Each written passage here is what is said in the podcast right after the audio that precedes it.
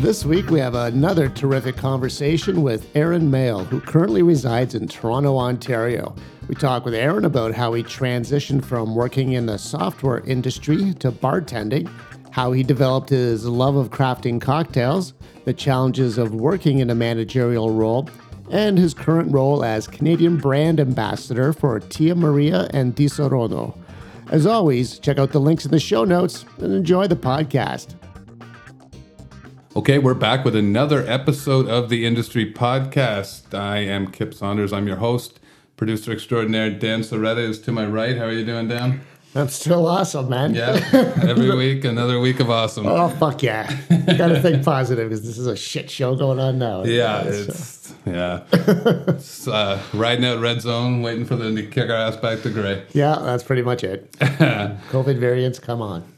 Well, we have, as usual, an amazing guest for you today. Aaron Male is going to be joining us really soon. Before we get to that, we should mention that you haven't hit the archives of the Industry Podcast lately, you should be checking out some of the great conversations we've been having. We had Lauren Ballard last week. Week before that, we had Nicole McCallum and Rodrigo Cedeno of Yes. Tequila Tromba. Tequila Tromba. That was excellent. Um, interview. And before that, let's see, before that, we had Lauren Reedy. That's uh, correct. coming That to us from Hollywood. That, that was, was a very funny one. hilarious conversation as well. Yes. So check out the archives. Also, please subscribe, rate, and review the show. That helps tremendously. If you want to be on the show, and if you have you are a service industry professional or have a story that coincides with the service industry, then you should be DMing us at the Industry Podcast. You should also follow us at the Industry Podcast on Instagram. We have finally made it over a thousand followers. So Oh, that's good correct. for us. Thanks, Yes. folks. Okay, so oh yes, and of course, as always, at Zak Hannah Design for all your great graphic design needs. If you've seen our beautiful Instagram page, he is wholly responsible. Correct. And there's always link, links in the show notes to Zak's uh, Instagram profile as well. Zak, if you're listening, thanks again. I wonder if he even listens. Think he listens? Nah. Probably not. okay. Well, on that note, let's get to today's guest, who I'm sure will listen from now on. Yes. Uh, a good friend of, of, of my bar, Sugar Run in Kitchener Waterloo, is he has guest bartended there before, and he is the ambassador for Tia Maria Liqueur. Aaron Male, how you doing, buddy? I'm great. How you guys doing? Oh, doing well, doing well. Yeah, as good as, it, Thanks as good as having it me could be. Well, no, thanks for doing it. This was a bit of a short notice booking. We had a cancellation, so we appreciate you jumping on. Pleasure. I guess none of us have anything else to fucking do right now, right? So,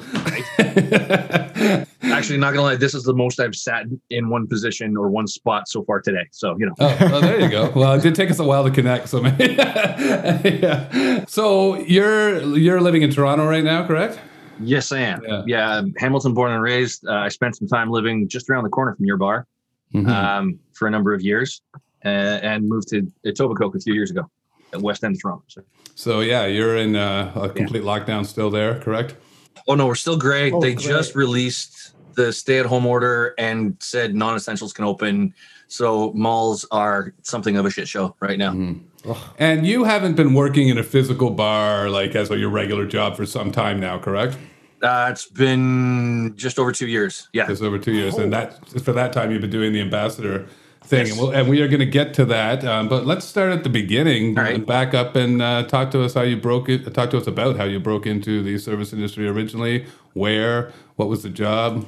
How much time do we have? No, I'm just kidding. um, I was actually just finishing high school, starting college uh, in Hamilton, where I grew up, and was looking for a beer money gig, and figured, you know what, if I could become a waiter, I could make some sweet tips. So I applied at a bunch of restaurants, and the local Kelsey's at the time hired me, but for the back of house. So I started off as a line cook at a Kelsey's, and uh, I think within the first eight weeks, I went from the low man on the totem pole to running the kitchen because there was attrition, and you know how it is Yeah. with the service industry, you know, rotating door of staff and whatnot. So Especially in the back of the house, I find. Right. Yeah. Yeah. Yeah. This was, you know, back in the 90s. Um, from there, I moved on to uh, a restaurant called La Cantina. It's probably one of Hamilton's best Italian restaurants. It's been around for over 30 years. It's it's a legend. Um, and that's where they taught me how to actually like cook and and be creative with food and flavors and not just you know follow a spec book like Kelsey gave me. Right. Um, and it was a ton of fun, and I learned a lot about foods and flavors and how to combine things I wouldn't normally have done. Uh, and then I was forced by my now ex-wife to take a hiatus from the service industry. Partly why she's an expert. That's a whole. Other Yeah, uh, and I woke up. I was I was doing software and IT work, which is actually when I moved to, to Kitchener Waterloo. I was working for a software company there because you know what else are you doing? KW. Right. Yeah. Exactly. Yeah. You work at one of the universities or in software. Yeah. Um, hey, who was the software company, if you don't mind me asking? Uh, I work for OpenText. Oh, okay. okay. Yeah. Yeah. Yeah, I did. I did quality assurance software testing for OpenText uh, for a number of years, but I had gotten back into the food and drink scene, and a friend of mine took me to the Restaurant Canada show uh, here in Toronto, held at the at the Enercare Center. It's a it's a massive show, and there was a stage that was doing cocktail demos.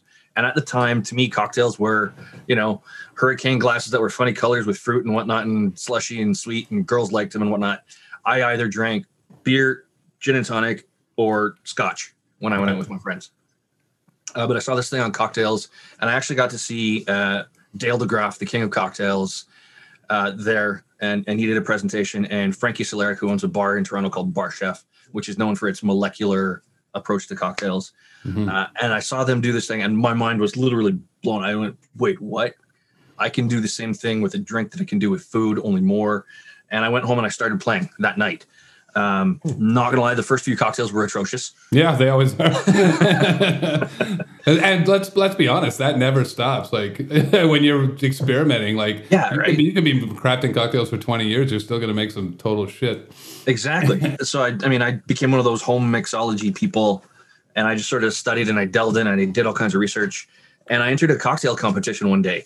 Actually, it was the Disaronno Mixing Star Oh yeah, all right. back in back in 2013, and I made the finals. And I walked in to the room the day of the finals, and I went, "Oh fuck no," because I saw the list of names on the board, and it was the top 20 bartenders in Toronto. These guys are legends you know, they still are. And I was literally turning around to walk out, and two guys walked in. They convinced me to stay and do it. And at the end of it, a gentleman came over and he said, "You know what? I love your passion. I love your creativity. I'm a bar manager of a bar on King West. Uh, I need a head bartender, and the job is yours if you want it." And I'm like, "Okay." So we chatted money and responsibilities and whatnot, and I called him the next day, and I'm like, "I'm in. I'll start in two weeks."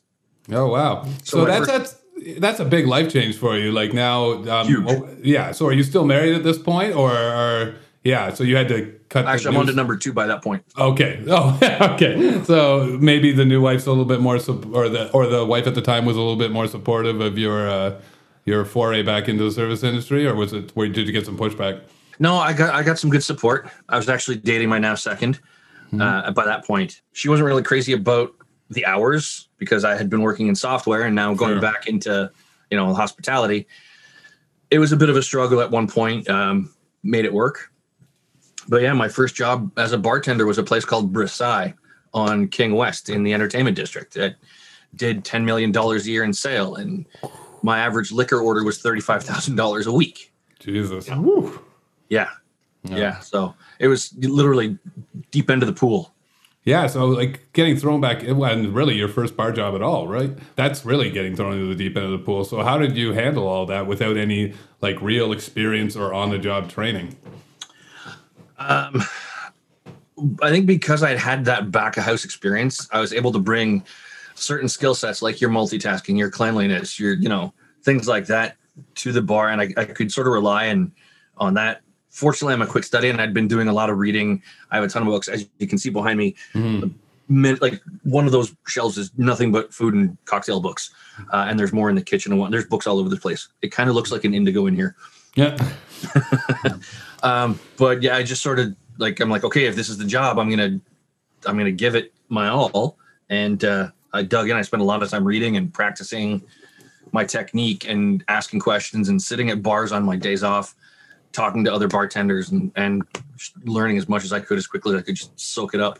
At that point, are you already in charge of making the cocktail list, or are you working under somebody else? Uh, that was sort of shared between the bar manager, uh, whose name is John Gray. Uh, he's known for his work in, in tequila and, and agave-based spirits now. Uh, we sort of split that. So we had certain cocktails, certain spirits we had to use based on, you know, contracts. You know how it is with, with brands and contracts. So they're like, okay, you have to have these spirits in your co- in your cocktails. Uh, so he and I would split it, and he'd be like, okay, go do some tasting, and we'll play around and bring your best ideas forward, and we'll see. And we would taste each other's and modify, and we actually got to collaborate, and it was a great learning experience for me. I learned a lot about technique, ingredients, how to balance, uh, things like that. So uh, he was a really great tutor, mentor to me in that way. Oh, great. Okay, so like, how long were you working at that place? Uh, I spent about a year and a half at Versailles, uh, which was a supper club. So, you know, great food, really intensive cocktail menu. We did a little bit of molecular stuff here and there, not to the level of bar chef, but we got into playing with alginates and, and spheres and things like that. But it was also a club. So at one point, you basically had to shut down the cocktail service and switch to a speed bar, you know, where you're pouring vodka sodas and Jaeger bombs and vodka Red Bulls, you know, for four and a half hours. I was working 4.30 to 4.30 basically and i would take my first bathroom break at about 3 o'clock in the morning Oh, wow. um, Jesus. yeah because you Come- just you were just, you were rammed like four So- deep all night long Yeah, talk to me a little bit about that that switch. Like, so you're you're going from sort of making some craft cocktails, yeah and it's, it's obviously that's drawing a certain type of crowd, and then boom, the lights, someone uh, flicks the light switch, and now it's just like fucking twenty year olds and yeah. tipping quarters. Yeah, um, yeah it, it basically was. So i mean uh, you know about 9.30 quarter to 10 you'd start seeing the bottle service girls filter in and the barbacks would start filtering in and i mean we'd have all our fruit pre-cut and stuff like that. That was you know day bar's job. But then you'd you'd actually see the barbacks come in and start to like switch your well around you while you're working.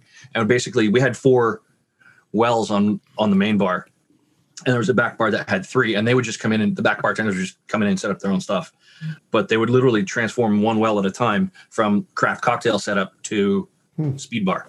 Oh, uh, wow. Crazy. yeah and like you're still like shutting down. And so service bar would be like okay service bar was always the last one to switch because you know cocktails going into the dining room still need to be made right? So yeah uh, it was it was always sort of magical. It's it's like a ballet right? To watch you've got four six, four to seven people behind a bar and everybody just sort of moves in concert. We all knew what we had to do uh, and we just sort of went okay brace for impact you know yeah, and then yeah. yeah, somebody hit the light switch and you're like okay Hey, out, of, out of curiosity, who owned the bar? Was it like a part of a consortium, or is it just like a one-off? No, it was a, it was a group of guys. I can't remember all of their names, but they owned that. Uh, a couple of them owned a couple other clubs. Uh, yeah, the Yeah, usual they've all standards, since gone their own ways. Yeah. So obviously, for a spell there, that was working out. But how do you feel in general about the concept of a place that kind of goes from like a that restaurant craft cocktail spot and then flips to a club? To a club. Yeah. You know what? If, if you can manage to do it successfully, and I've seen other places try and not quite pull it off, they always end up being one or the other. They they have trouble doing that transition. Mhm. Um, it was a lot of fun, but the club aspect wasn't really for me. My love is cocktails and craft cocktails, and I wanted somewhere where I could go and have a little bit more freedom to to play. I didn't want to have to be stuck using some of the brands that I had to use. I didn't like the club. Um, and so a, a friend of mine uh, reached out and said, "Hey, I know this Italian restaurant. They're looking for a bartender."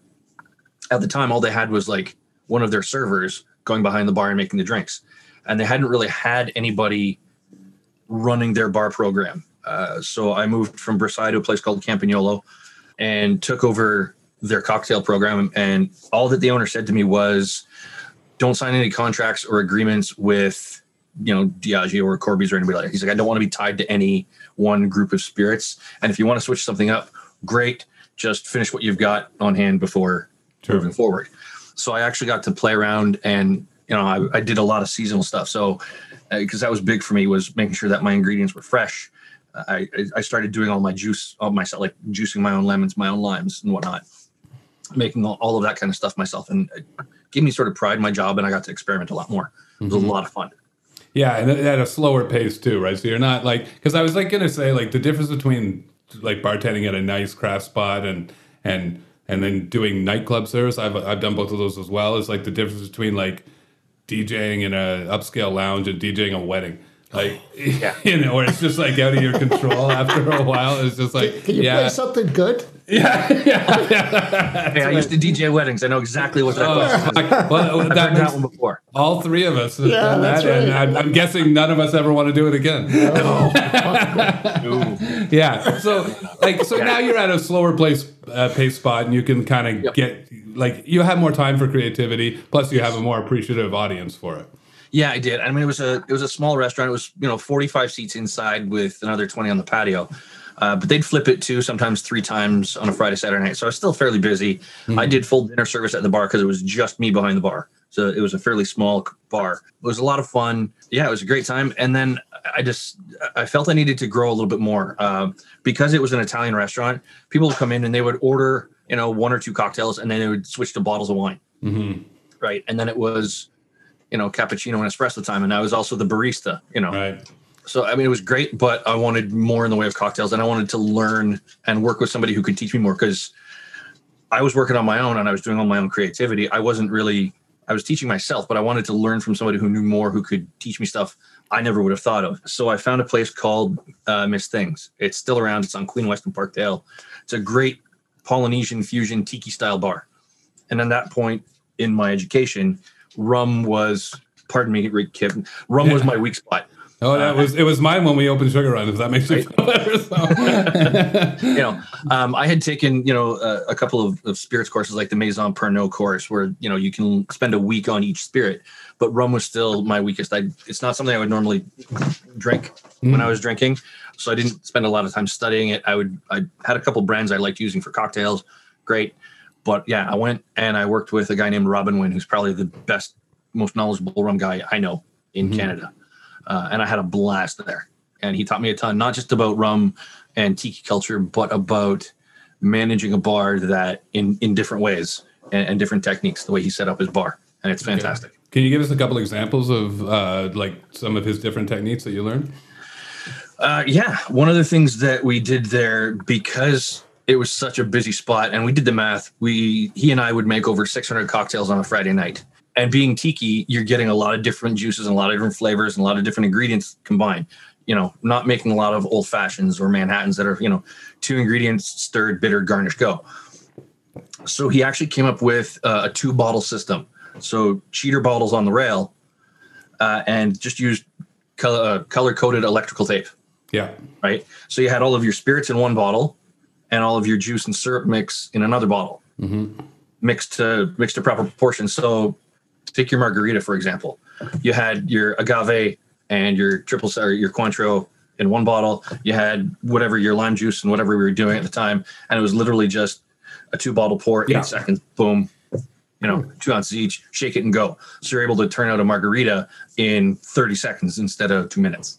Okay, so I, I'm glad you brought this up because we started moving in that direction as well, and I just I, there is a bit of a pushback amongst some of the nerdier cocktail craft cocktail crowd about batching, but I always feel that a lot of the pushback from these people is because they don't work in the type of bar where you're pushing out hundreds of cocktails a night. Like if you if you have time to like if you have time to craft every single cocktail, that's fucking great. But it probably means that bar's not going to be around for too much longer.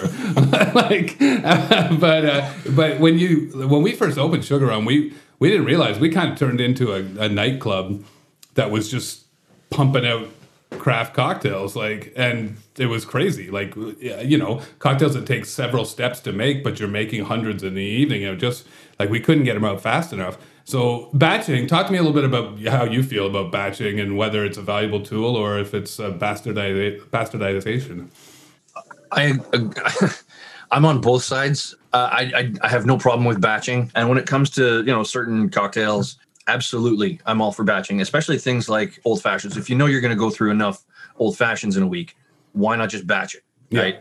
Or if you've got you know a Manhattan or a Rob Roy, especially for certain holidays, certain events, if you know you're going to go through on January 25th, you know you're going to go through buckets of Rob Roys or, Mm. or or Bobby Burns's or whatever. Why not, right? right uh, if you're doing large events, if you've got a wedding going on, absolutely you want to batch, Mm-hmm. right? Because nobody wants to wait in line at the bar for for that one guy at the head of the line who's ordering like six old fashions. You know what? No, I, or or worse six different cocktails like yeah exactly, Yeah, yeah. exactly. And and yeah, I mean, for those big bars that are are pumping out a lot of cocktails in a night, I, I I'm okay with the idea of you know the the two bottle pour, maybe not necessarily pre-batching the whole cocktail because it kind of does take away from the craft I experience. And the Well, show for I- the, the show for the guests, which I also Yeah, think is and I mean- still. Yeah. Yeah, I kind of made up for that with a little bit of working flair, Mhm. very little bit of working flair. I'm definitely not a flair bartender by any means, but just add those little touches, those those you know spoon twirls and and whatever you know Long spin the bottle the way you snap Yeah. whatever the case may be, just to give them that little bit of show, Mhm. right? Once you put your tins together, spin your tins, double shake, things like that, just to give them that little bit of wow factor. And then you're like, boom. They're like, wow, that was amazing. That came out of nowhere. Yeah. They yeah. like that kind of idea. But at the same time, I've seen bars that go into batching because they're lazy, yes. right? So, but yeah, taking the time to craft a cocktail, I love doing. And and Yeah. being able to show the bottles and this is what I'm doing and, and blah, Yeah. blah, blah.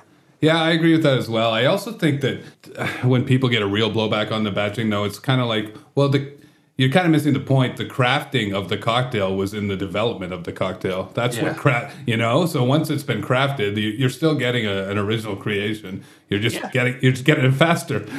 Absolutely. And I mean, there's, I mean, uh, milk punch. There's no way that you can't not prep a milk punch, right? It's Right. just, it's not, you can't Yeah. do it. You know, uh, and some of those things, uh, punches, things like that, absolutely pre-batch. I mean, there was a time when I was the bar manager at a place called the Cloak, uh, which is also a speakeasy in Toronto. Uh, and we did very little. The only batching that we did was for some of our punch bowls, right? Because we were serving punch bowls, you just don't have the time to sit there with you know six or seven different bottles pouring out you know half a bottle of this or whatever.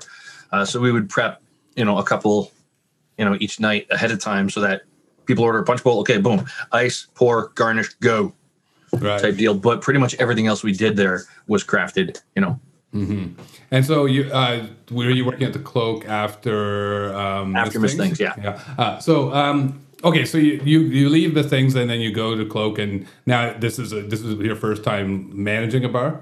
yes. Yeah. So talk to me about uh, the difference of responsibility there. What did you have to learn? managing people i think was probably the biggest thing i had to learn. I mean i had all of the other systems down. I had inventory sheets and i had costing sheets and you know uh, ideas for crafting cocktails and putting a menu together. And i made it collaborative and i wanted to make it inclusive and get everybody's you know i wanted something from everybody on the menu. Uh, but it was that management it was that leadership um, role that i hadn't had a lot of experience in that i had to sort of take on. Now, a place like that, I would imagine the staff is a bit older though and more experienced, or were you still having lots of young servers? Um, there was a. I mean, obviously, I was the old man behind the bar. Uh, I was in my late 30s, early 40s by then. My my other main bartender was in his mid to late 20s, and we had one serve one one or two servers who were younger 20s. So okay, so there was a- board. Yeah. yeah, yeah. Um, okay, so well, maybe you can talk to us a little bit about the challenges of managing a, div- a staff that's diverse in age like that, because I always talk about this with my own uh, managers when I'm trying to train them up. It's like you can't, you got to treat everybody fairly, but you can't treat everybody the same. Yeah, yeah. You have to be fair to everybody, but you can't treat everybody equally. Right. You have to be able to learn how to communicate with different personalities because, you know, if, if I wanted to give some coaching to one person, saying the exact same thing to the other person in that role, well, it's not going to come across. So learning to deal with different personalities and communication, and again, being respectful, being fair, you know, these these are these are skills that you know you have to develop as, as a manager, as a leader. And it was interesting watching myself develop. You know, there were times when I'd be like, look, I'd go to my the GM of the of the restaurant, be like, look, here's the situation. What's the best way to deal with it? Can we do this? Can we do that? Uh, and getting feedback. I'm like, okay. Six months ago, I wouldn't have thought to ask that question because I would have just wanted to handle it myself. But I know Mhm. that I, I was seeing myself develop while helping to develop others and and communicate with others. Yeah, I think that an underrated um, part of being a good manager slash leader is understanding what you don't know and not having an ego about that. You know, Yeah. like you can always learn. Like I learn stuff from the twenty year olds who come to work for me all the time. A lot of times it's about social media, but still, I'm just fucking around there. You can always learn something about from somebody. Okay, so at the cloak, what kind of uh, So, what kind of cocktails are you making there? What sort of, how often are you turning them over, or did you have sort of a, like a standard list that you just rolled with? When I took on the role, there was no menu, so we ran the first few weeks actually without a menu, kind of like the way Civil Liberties runs. It just sort of everything was one offs.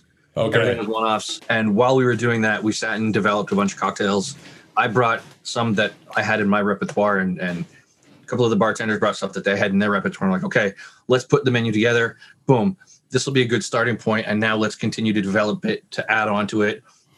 We'll take a look in a couple months, and if this one just isn't selling, we'll drop it and replace it. So there was always some form of change, but there was a core of cocktails that mm-hmm. we we kept on a on, like they just stayed because they sold well, costing was good, and, and whatnot. But yeah, uh, always looking for new things. We tried laying out the menu in different ways to change up the experience. So we started off breaking it down by spirit.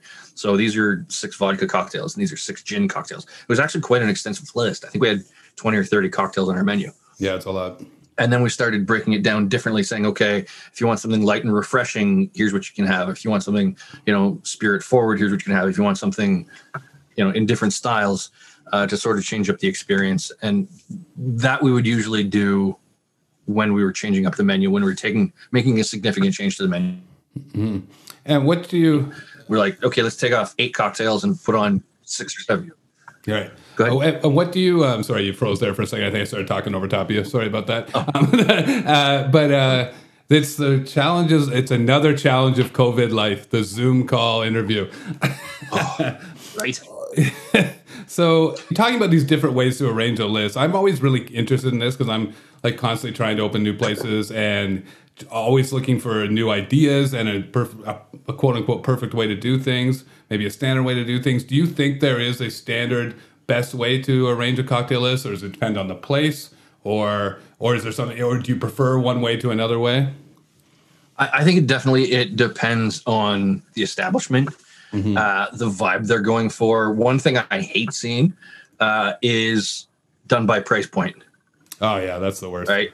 Start here because it's going to get to a point. People are going to be like, okay, they're getting more. I'm just going to stop here. Yeah, stop it right here. It's yeah. They're going to stop about two two thirds of the way down the menu, and that yeah. bottom half of the menu might be your best half, but they're not going to see it because they, have stopped that way. Yeah. Other than that, I think whatever works for the establishment, whether it's you know by spirit or by style or by whatever the case may be, you know, mm-hmm. um, classics versus contemporaries versus you know craft I've seen cocktail menus laid out like that. Like these are our house, these are our classics. Yeah, I've kind of tried all the different ways, even in my, in, even in like one bar. And, yeah. Uh, yeah, but it's kind of like what you were talking about with cloak as well. Like, I, and I, I have never really settled on a perfect way to do it, and I just think maybe that maybe you're right. It just sort of depends on the kind of list you're trying to craft and the kind of, and what suits the vibe of the spot. And sometimes, a, like many different ways of doing a list can suit the same spot.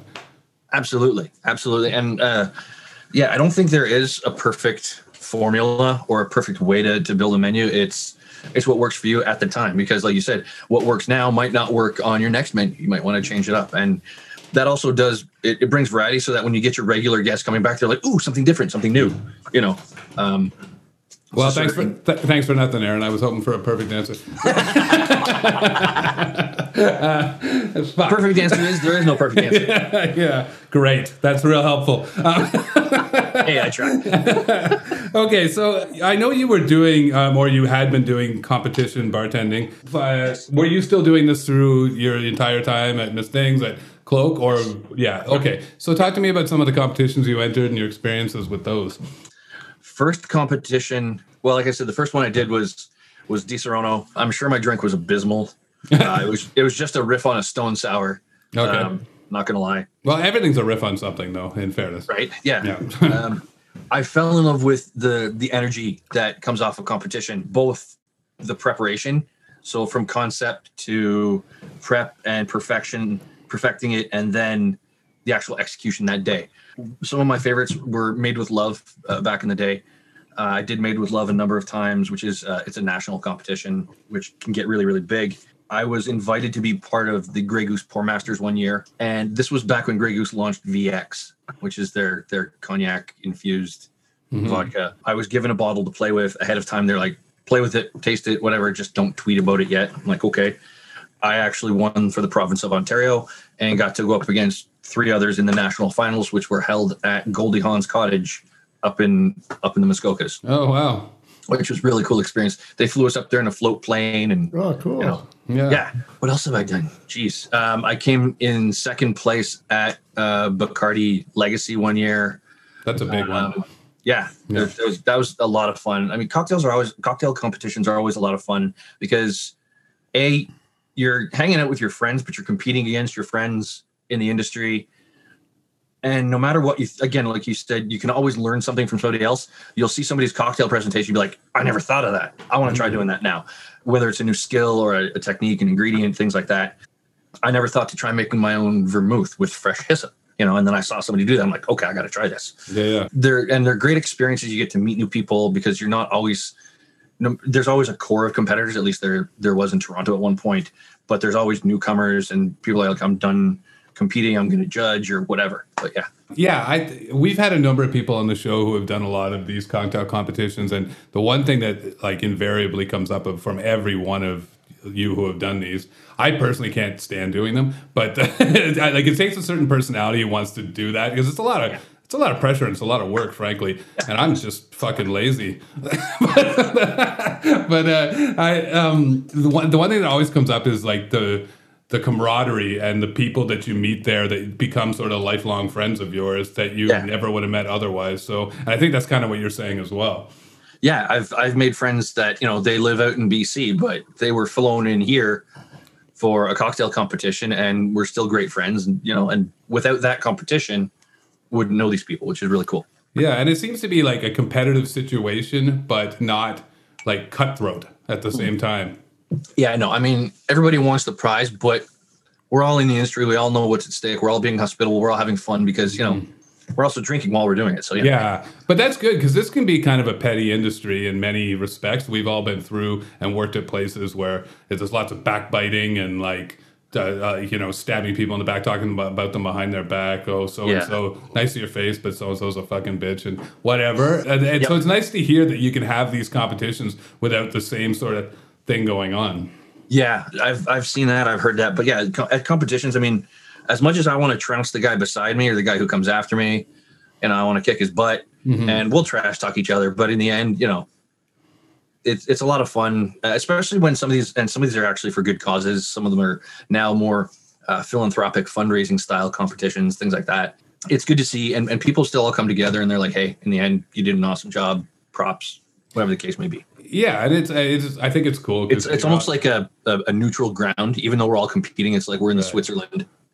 And like you mentioned earlier, all learning from each other at the same time, which is nice, right? Like you, do you find that you come back from every one of those con- uh, competitions with a whole fucking host of new ideas swirling around in your head? Oh yeah, absolutely. I'm like, okay, you know what? Uh, I did this competition. I'm gonna go home and dig out my ISI gun because Yeah. now I want to play with foams, or I want to try hyper infusing something, or you know, I, I got to get a porthole, or whatever Right. the case may be. Yeah. So So, uh, can, what like what would you say was one of your favorite cocktails? Can you describe what if you can remember them? Describe one of your favorite cocktails that you made for one of these competitions.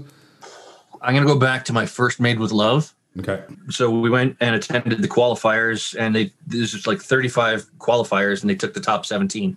I placed 14th that time. I was still very very young in my bartending career uh, at the time. And then with Made with Love, you're actually assigned a spirit by one of the sponsors. And fortunately, I was assigned a spirit that I knew well. I was given uh, Jim Beam Devil's Cut, which Okay. is you know it's a it's a great bourbon. Uh, it's a great uh, expression of their bourbon. Uh, and so I wanted to sort of celebrate it and have I- fun with it. I'm just gonna cut you off for one quick sec. Just to, uh, for anybody who doesn't know what Devil's Cut is, can you describe how it's different than regular Jim Beam?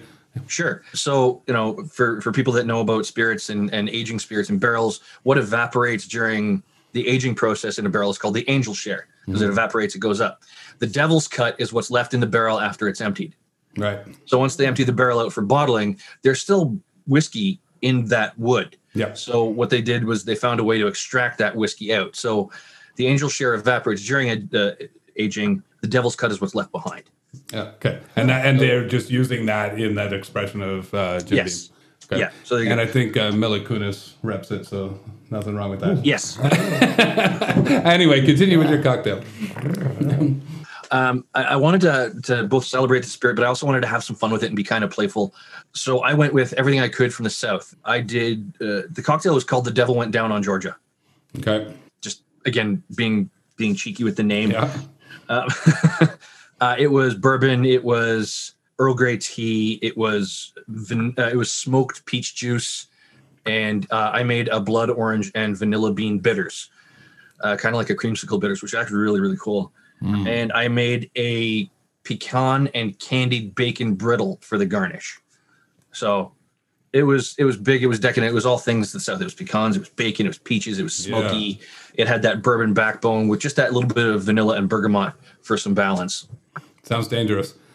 It was it was really really tasty. Yeah. Not gonna lie. That was that was one of my favorites. The other one would be probably from my Grey Goose VX competition. I just twisted a Vesper. Uh, so I took the Grey Goose VX. I used uh, Dillon's Rose Gin and uh, a roasted lemon infused Lillet Blanc. Oh, that sounds beautiful. Yeah, Nice. it was it was actually really really tasty. And I did um, a red grape and cognac bitters. Oh, wow. So you're really into making your own bitters as well. Yeah, like I said, I was reading. You know, I've I have the bitters books. I've got shrub books on shrubs. You know, all the different cocktail techniques or, or ways to. Like I said, I just sort of I geeked out. Really. Yeah. Yeah.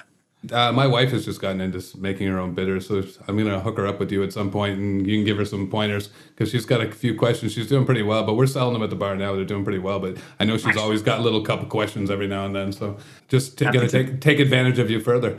Happy to, man. Anytime. Okay, so wait, uh, these competitions, I know we'll get off them soon. Um, I'm sure you have other things to talk about, but did you were a lot of these some of these speed competitions as well, or are they uh, mostly just the crafting cocktail ones? It was yeah. I'm. I mean, there are those. There's the flair. There's the speed. There's whatever.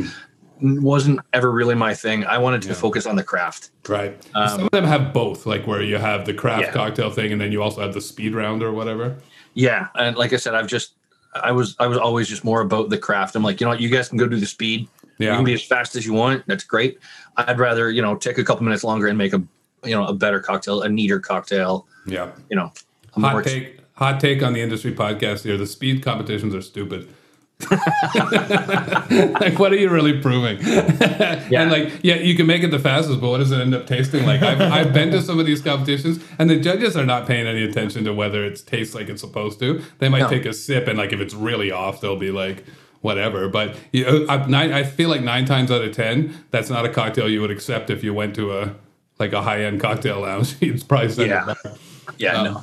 I was just yeah, I, I agree. I'm I'm all about the, the craft because that's where the experience comes from, right? Watching the cocktail come together and then watch it get delivered and then you get to take that first sip. It's not about how quickly it gets there. I mean, yeah, I know I talked earlier about batching when you're doing volume. That's one thing, but speed bartending, no thanks. Yeah, and I, it's an interesting thing to talk talk about as well because, like, as a guest, when you go to a bar, like I've certainly gone to a high end cocktail lounge. No offense to bar chef, but this would be one of them where it's sometimes you're waiting like 30 minutes for a drink, and at some point you're like, okay, it got here, it was delicious, it looked really good, but I was thirsty that entire half hour. You know, like you just want to drink at some point. So there's a fine balancing act between like making really high end, well crafted cocktails, but also getting them out at a reasonable pace. Yeah, uh, and I think that can be done just by managing your prep, managing your setup. You know, if you need to, then you know, make a flavored syrup, and so you're using one ingredient instead of you know Earl Grey tea and this and this and a syrup, mm-hmm. right? If you can combine some of those smaller elements, you can still craft a gorgeous cocktail. And saying, "I've got this homemade bergamot and vanilla demerara syrup," blah blah blah. Then wow, that's craft, and people are like, "Okay, cool, give it to me." You know. Mm-hmm. Yeah, that's another thing that's gotten out of. It's gotten like, some of this craft cocktail has got a little masturbatory, like where it's like it- I just how many different things can I put in the drink, and I just feel like after a while, like, am I really even tasting all these flavors, or Yeah. could you have cut three of those ingredients and the cocktail would have tasted essentially the same? Yeah, exactly. Uh, yeah, you get to a point. I'm like, really? There's there's beetroot in this. Like I can tell by the color there's beetroot in it, but Yeah, you probably could have done that with food dye. So yeah, exactly. You know, yeah, yeah. Um, yeah. It, it- you get to a point where yeah, it- there's seven ingredients in the cocktail. Are you going to taste all seven? Probably not. No. So And like that's honestly that's a lesson I learned early in my career. When we first started, I first started cranked. I wasn't know what the fuck I was doing at all, and I was like, like more must be better, you know, like mashing fifteen ingredients into a cocktail and then realizing, you know what?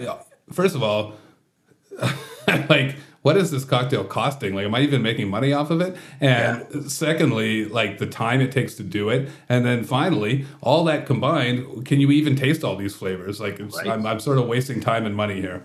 Yeah, absolutely. Okay, so to get off the competitions, these competitions did lead to your current job in a way, correct? Yeah, like I said, I mean, it was the Disaronno competition that got me into bartending as a career. Um, and I sort of used those competitions to learn, grow, experience, meet people as I was developing my skills. But yeah, that's you know, if it wasn't for that competition, I wouldn't be sitting here with you guys today. Right, but I mean, even specifically, your job as an ambassador right now. Did that not come through competition, or was that more through someone scouting you at, at an actual bar? That was just uh, a friend of mine actually works for PMA, which is the agency that that does the important distribution for Tia Maria and Disaronno. And they're like, hey, they're looking for an ambassador. I think you'd be a good fit and they just sort of recommended that I should apply. Really, so it was just sort of. Oh, a, okay. That was I, that was more just a, a, word of mouth thing. Oh, okay. Uh, yeah. Well, talk to me a little bit about your transition into that job and like how you're enjoying it, what you see are the advantages as opposed to still slinging drinks behind a bar, what you miss about maybe not doing that anymore. I know you still get to do it sometimes, so. Yeah. Well, a uh, age and broken yeah. body. oh fuck! Tell me about it. right. Yeah, actually, I ended up having to take close to six months off. I was in a really bad car accident at one point and just unable to work uh, for a period of time. And I realized that you know I, don't need to bust my butt this badly anymore. Uh, you know, remarried in a different financial situation. I don't need to be working Tuesday to Saturday, four to four, killing myself and not having a life. And I had met at one point uh, a brand ambassador uh, who's no longer in the role. Uh, his name's Matt Jones. He was he was the whiskey chef. He was known. He was the the Maker's Mark Jim Beam ambassador for years. Uh, and at the time, I didn't even know that brand ambassador was a career. Right. Uh, and so when he told me what he did for a living, I'm like, I have pretty much all of those skill sets except for the bartending. And I kind of made that my five year goal. I'm like, in five years, I want to be a brand ambassador because I have the skill set for it. As I'm maturing, getting older, what am I going to do when I can't bartend anymore? Right. Physically. It took me six years because I had to take those six months off. Uh, so I think I did pretty well there. Yeah. And like I said, it's just because I have that love of Disaronno and Tia Maria from having worked with them previously and having that skill set of, of communication and being able to talk to bartenders and and go behind a bar. Uh, it just sort of led me down. It seemed like the natural next step for, mm-hmm. for where I was at at the time. So. So, oh, so, talk to our listeners a little bit about how um, about what the job entails. What do you do on a day to day basis as a brand ambassador? Okay, firstly, it's not as glamorous as everybody thinks it is. It's got a glamorous name. It, yeah, it's got a great name. I am a brand ambassador. They're like, Ooh. you know, but when people see me, they're seeing the glamorous side of my job. Like when right. I did my pop up at Sugar Run, yeah. yeah. that's part of my job. And that's the glamorous part of my job. I'm showing up, I'm slinging drinks, I'm, you know, buying people cocktails and, and whatnot and entertaining and giving out swag and talking about the product. Exactly. Yeah. Talking about the mm-hmm. products, teaching people about the products, having a good old time. It's all a lot of fun, but there's a, that's 30 to 35% of my job. Right. Kind of like the difference between mixology and bartending, right? Mm-hmm. All bartenders are mixologists, but that's only a portion of what they do. Mm-hmm. I spend a lot of my time email correspondence back and forth, PowerPoint presentations. I have become very, very quickly a wizard at PowerPoint, putting together presentations, reports, proposals, things like that, costing sheets for activations, be they large or small. Uh, like when I was hired into the role, I was told the first two things I was doing summer of 2019 when I started was Boots and Hearts, which is a three day country music festival. It sounds terrible. And, and sorry? Sounds terrible. Just kidding. That's, that's my personal opinion. Continue. um, and and something called the Rose Picnic, which is basically a big bougie picnic where everybody wears pink and white and they drink champagne and blah blah blah blah blah. That's that sounds Ooh. great.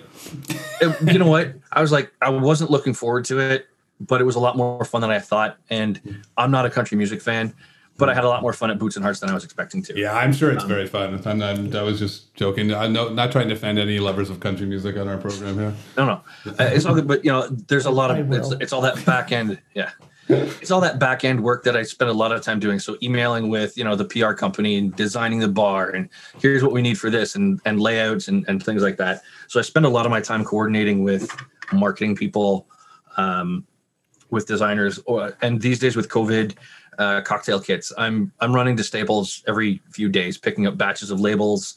Uh, I'm ordering stuff from Uline for for bottles to put kits together to ship out, all that kind of stuff. So over the last year, obviously the role has transitioned into something a lot more virtual and digital. Mm-hmm. Uh, and there are days I feel like Max Headroom, and I know I'm aging myself with that reference. That's all right. I didn't get it at all.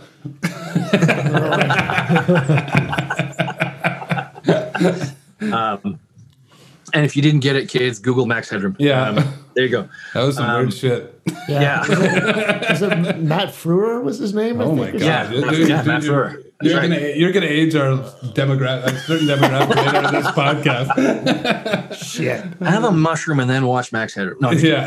I'm just kidding. Um, just a mushroom.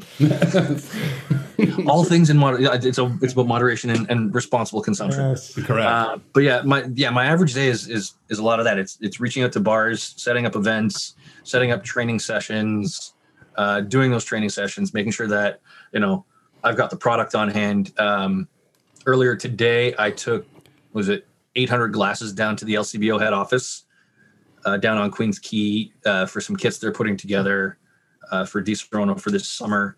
Yeah, doing all kinds of stuff like that. So, so the job is sort of all over the place. Yeah, it sounds like you're doing a lot of different things, but it sounds like a lot of it is very almost like office work. Like, um, how is that as a transition from be, going from like you know being in the heart of the action behind the wood to like being more of a desk job? It's it's not bad. Um, I like the fact that it gives me some variety and it breaks it up. Mm-hmm. Um, like I said, I spent ten years in a cubicle at OpenText doing right. software and IT. So the office side of things doesn't really bother me. And like I said, it's a good way to break up the day. Mm-hmm. Uh, sometimes I'll do it in the morning. Sometimes I'll do some of it in the afternoon, depending on people's schedules and whatnot. Do I miss being behind the wood? Heck yeah, I miss being behind the wood. So I'm grateful for those opportunities that I get to do pop ups and takeovers and, and, activations and things like that, um, where I can get behind the wood because that's where I feel most comfortable and I feel most at home behind the bar, entertaining and and and having fun with people talking, making them cocktails. So yeah, well, it's nice that you still get to do both, I guess, and hopefully yeah. once things get back to normal, you'll have way more opportunities like that. I know you're probably it's all just office work right now for you, so. Yeah, I mean, um, there's a lot of digital content. So I'm creating training videos because I cover Ontario to BC. Uh, I'm creating training videos for some of my teams at West. I go live on Instagram twice a week one on Tuesdays for Tia Maria. I call Tia Tuesdays, and one on Fridays. I call Fizz Fridays for Disaronno, uh, where I make a couple of cocktails. You can tune in, you can watch, you can ask me questions. Sometimes I'll have, have guest speakers on where they can talk about their spirits. Like I've had other brand ambassadors on to talk about rum or vodka or scotch or gin or whatever. We'll make a couple cocktails together and just it's a really cool chat. You can watch it. I post them later so you can go back and rewatch if you miss it. So it's a lot of digital content like that, training videos and, and whatnot. That's why I feel like Max Headroom. Yeah, and we'll put that in the show notes as well. But uh, just maybe remind our listeners again where they can watch that. Join me on my Instagram. It's at Aaron A A R O N M underscore B A every Tuesday and Friday, 6 p.m. Eastern Standard. Mm, that's great. It's a cool thing. I mean, it's a nice way for you to still reach out to people during that. I mean, everybody's been trying to do like online content right now because yeah. that's all we really have, right? It, it's also something I think it's the one thing that we've talked to a few people on the show before too is that once things do get back to normal, assuming that's a thing that happens in our future, you we now have all these new avenues that we've all kind of this creative ways that we've all come up with to stay stay linked with each other. And in the service industry, a lot of these we can keep using. Like so, when things go back to normal, you can still be doing these classes. I can still be doing to-go cocktails, and like yeah. you know, so there's there are opportunities that have arisen through this nonsense. Oh yeah, absolutely. And I mean, I, I think it's it's great that the AGCO has loosened things up, and you can do to-go cocktails, and they said that that's going to be you know sort of a, a permanent thing moving forward. Mm-hmm. So that's always going to be an extra, you know, avenue of income, but it's also get, gets the name out there. People like, oh, I was just out at this place and I got a cocktail to go, and wow, that's awesome. I got to go check this out. You know, mm-hmm. and then you can also increase what you're doing by varying. So you could have there's a whole see there's a whole other menu for you. right? Right. You've got your regular menu, and then you've got a whole separate to go menu, Yep. right? Which can be batched and, and whatnot. And keeping things going digitally and virtually is just sort of building content for future because who knows, you know, what's going to happen next. Oh fuck! All right. I don't even want to think about what's going to happen next. Zombie cannibal ants or something like that. I don't know. Entirely.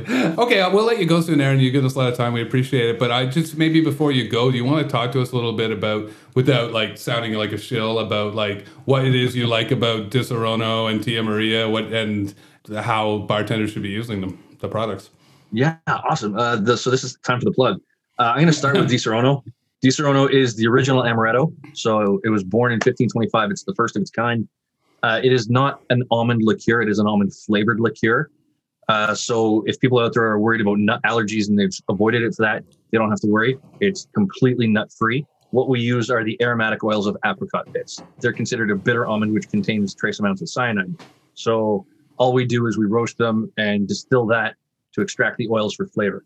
That, along with Chinese rhubarb and Madagascar vanilla. Okay, uh, that's Disaronno pretty much not in a nutshell because there's no nuts involved. Uh, it's got a great history. It's got a great flavor profile, and to use in cocktails, anywhere that you would see a simple syrup or a flavored syrup, why not use Disaronno?